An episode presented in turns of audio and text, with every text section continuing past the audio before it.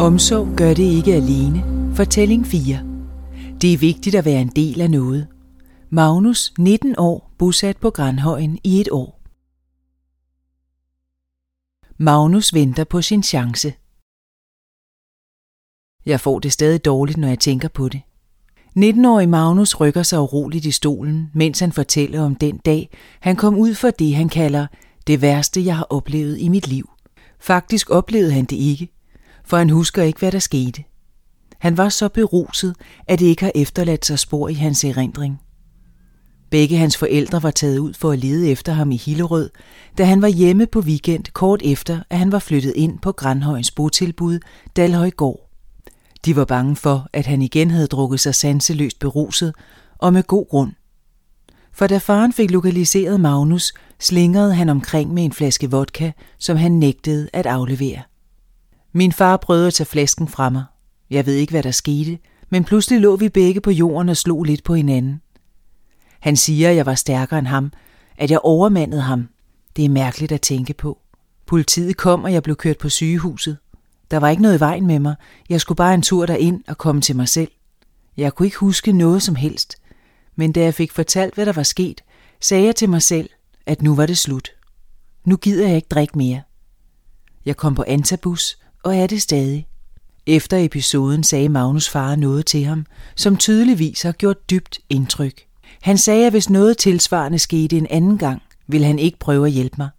Han ville lade mig passe sig selv og gøre, hvad jeg ville og at han aldrig, aldrig vil tilgive mig for det. Det har jeg det meget skidt med. Der er nogen, der siger til mig, at sådan kan en far da ikke sige til sit eget barn. Men jeg forstår ham godt på en måde, siger den lyskrøllede Magnus. En rod i skolen Magnus blev allerede tidligt i sit liv diagnostiseret med udviklingsforstyrrelsen infantil autisme. Da han var 12 år, blev der lagt en ADHD-diagnose oveni.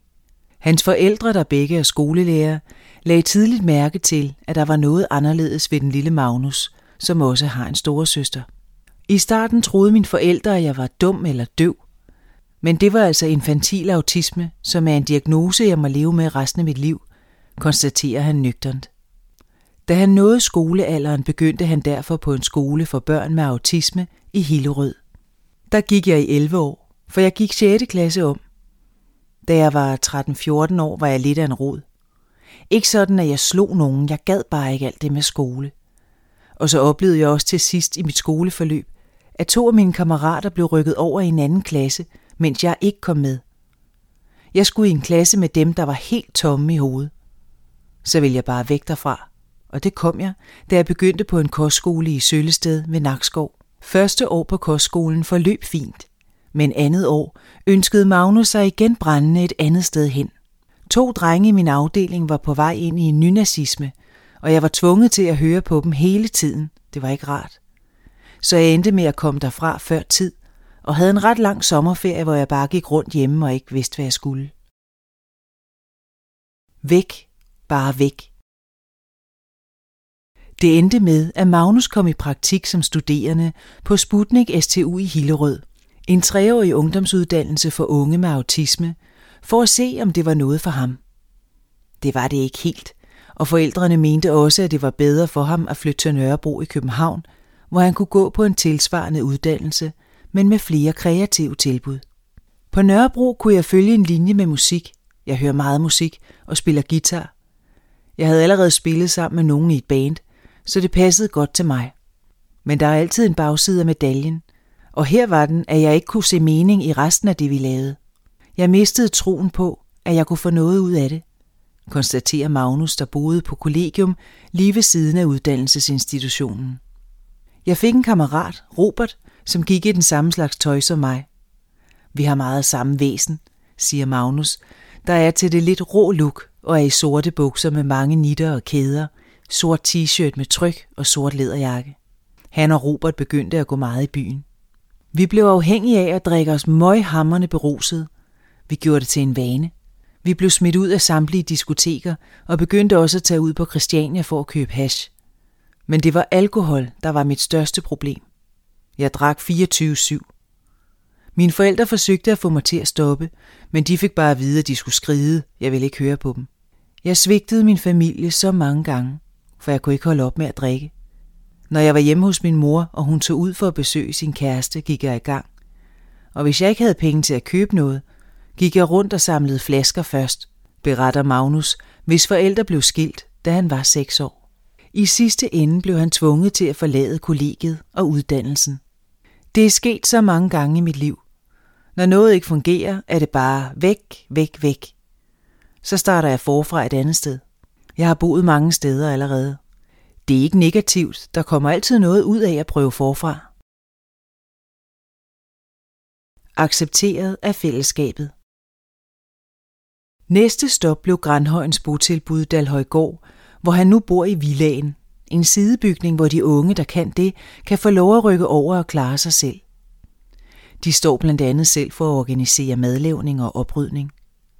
Her bor han sammen med to andre unge mænd, men da han ankom for godt et år siden, havde han først et værelse i hovedbygningen. Det var stille og roligt at begynde her. Først hørte jeg mest på de andre, men jeg fik ret hurtigt et indtryk af, at der ikke var nogen af dem, der havde noget imod mig. Og så kunne jeg også begynde at sige lidt mere til dem. Det hjælper at snakke med andre, for når man gør det, får man en pause fra hele tiden at tænke på sine egne problemer, siger Magnus, der får medicin mod ADHD og depression og angst. Det hjælper mig, så jeg ikke tænker alle de tanker om, at jeg ikke dur til noget og ingenting kan. Magnus erklærer sig glad for at arbejde, men han stiller sig ikke tilfreds med hvad som helst. Jeg vil gerne vise, at jeg kan noget, så jeg kan komme videre. Men først var jeg i det, der hedder dagsbeskæftigelsen på Dalhøjgård, og det kunne jeg altså ikke holde ud. Der er nogen, som bare bliver ved med at snakke og snakke uden at sige noget, og jeg havde det af helvede til.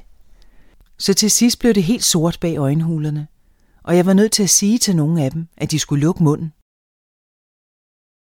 Drøm om job Magnus arbejder nu for gårdbutikken Nygården, hvor han blandt andet er med til at bringe varer ud.